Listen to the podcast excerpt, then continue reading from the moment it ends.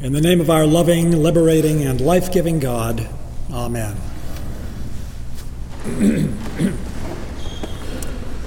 Come, follow me, Jesus said. And the disciples' lives and our world were forever changed. We heard similar words last week from the perspective of John's Gospel. Jesus said to the first disciples in that account, What are you looking for?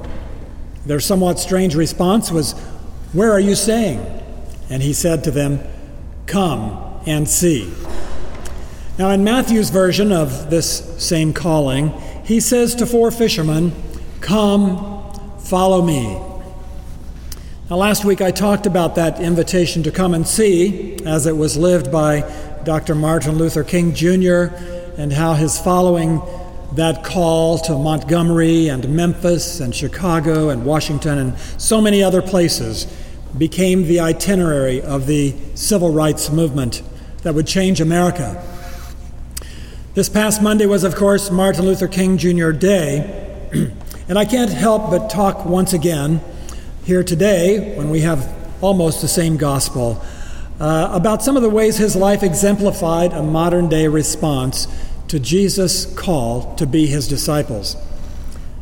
It's easy to look at Dr. King and assume that there was a kind of divine destiny about his life. So closely is it linked in our minds with the movement that he led and the many moving speeches and sermons he gave. Words that have become part of the canon of modern American literature and rhetoric. It may not occur to us that he never imagined himself in this role. He never sought to start a movement, and in fact was just going about his business as a young Baptist preacher when it all began. And what we may not always appreciate is just how much chance was involved in the role that he would eventually play. Now, you remember how Rosa Parks had refused, after a hard day of work, to get up from her seat in the back of the bus to make room for a white woman. She was arrested and charged with a misdemeanor. And it was the outrage over this event that started the Montgomery bus boycott.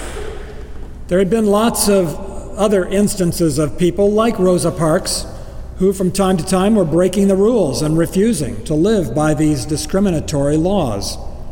Some of them had been arrested too.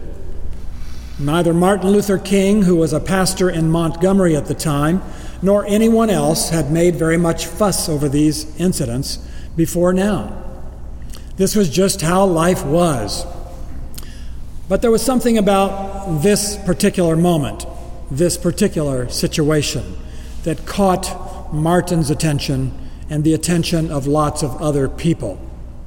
There was a moment of realization and epiphany, followed by a turning around a changing of direction and going another way.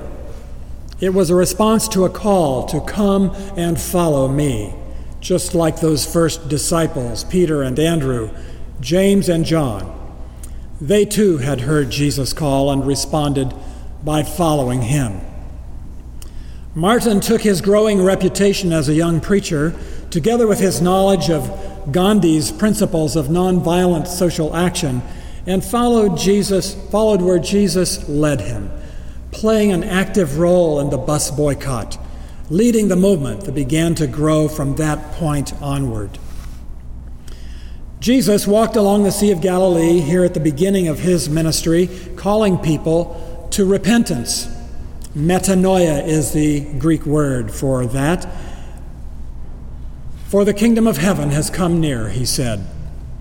Now, we often think of repentance as something involving our emotions, like deep remorse or sorrow as a result of a terrible guilt for all the horrible things we have done. But the meaning of repentance, however, is really something quite different from that. It really means something like getting yourself a new orientation for the way you live, then acting upon it. Jesus' call to the disciples said, Look, a new reality is coming into being, what he called the kingdom of heaven or the kingdom of God. Start living into it. Turn from the assumptions you have always lived by. Assumptions like, that's just the way things are, even if they're unfair. And start envisioning a world that looks like the world God intends for it to be, and then live that way. Jesus saw Peter and Andrew, caught them in a moment when they were doing what they were usually doing fishing. Nothing wrong with fishing, but Jesus had something more for them. Come and follow me, he said, and I will make you fish for people. Jesus took what they were already good at, gave it a new meaning, and then he went on to find James and John, the sons of Zebedee, in the boat with their father, and he called them, Come, follow me. And they left their nets and their father and followed him. Peter, Andrew, James, and John had never even seen Jesus before, as far as we know. How could it be that they would simply leave their nets, their livelihood, and even their father, in the case of James and John, to follow Jesus? They're not told why they should follow him or what that will mean or where this path will lead. And yet they follow. It's a miracle, a response to Jesus' own word, his call to get a new orientation for the way you live then act upon it. It apparently came at just the right time when they were prepared to hear and to act, and they did. Jesus took a group of fishermen and put them to work fishing for the kingdom of heaven. And that's pretty much what happens for us too. Jesus calls us not to become someone we are not and not necessarily to abandon the things we love and find meaning in, but to take them to a new level, to turn and see with new eyes, and then to act upon them. And that's what discipleship is all about. If you already love children, for example, it just might mean that you start getting really engaged in helping children held in camps at our border be reunited with their families. If you already love hiking and the great outdoors, it might just mean that you get engaged in the struggle to preserve our national parks and oppose the turning back of regulations to protect the waters and land for future generations. If you already love knitting, it might mean starting a prayer shawl ministry where knitters sit together, pray, and knit shawls for people who are sick or in some kind of need. One writer said that God doesn't call most of us to change professions God doesn't call most of us to die for our faith, but God calls all of us to become new people and to live lives that are different as a result of having met Christ. God takes what we are good at, what we love to do, and calls us to turn from serving ourselves alone and instead to do what we do with the eyes of the kingdom of heaven. To the fisherman, I will make you fish for people.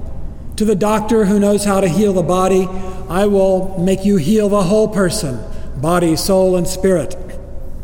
To the engineer or the architect, I want to put you to work putting my world back together as it belongs. To the accountant or the attorney, I'll make you the stewards of God's realm.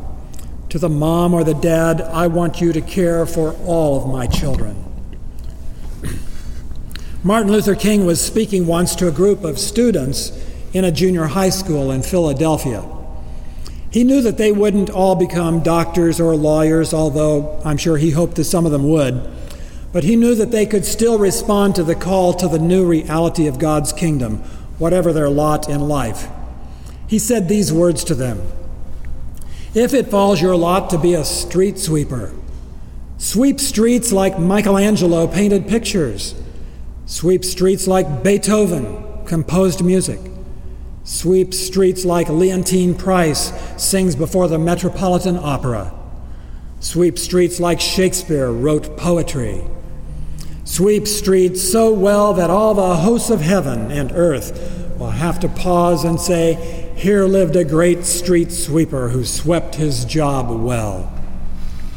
It doesn't matter whether we are a street sweeper or a fisherman, a politician or a preacher, a judge or a janitor, a banker, a ballerina or a bartender.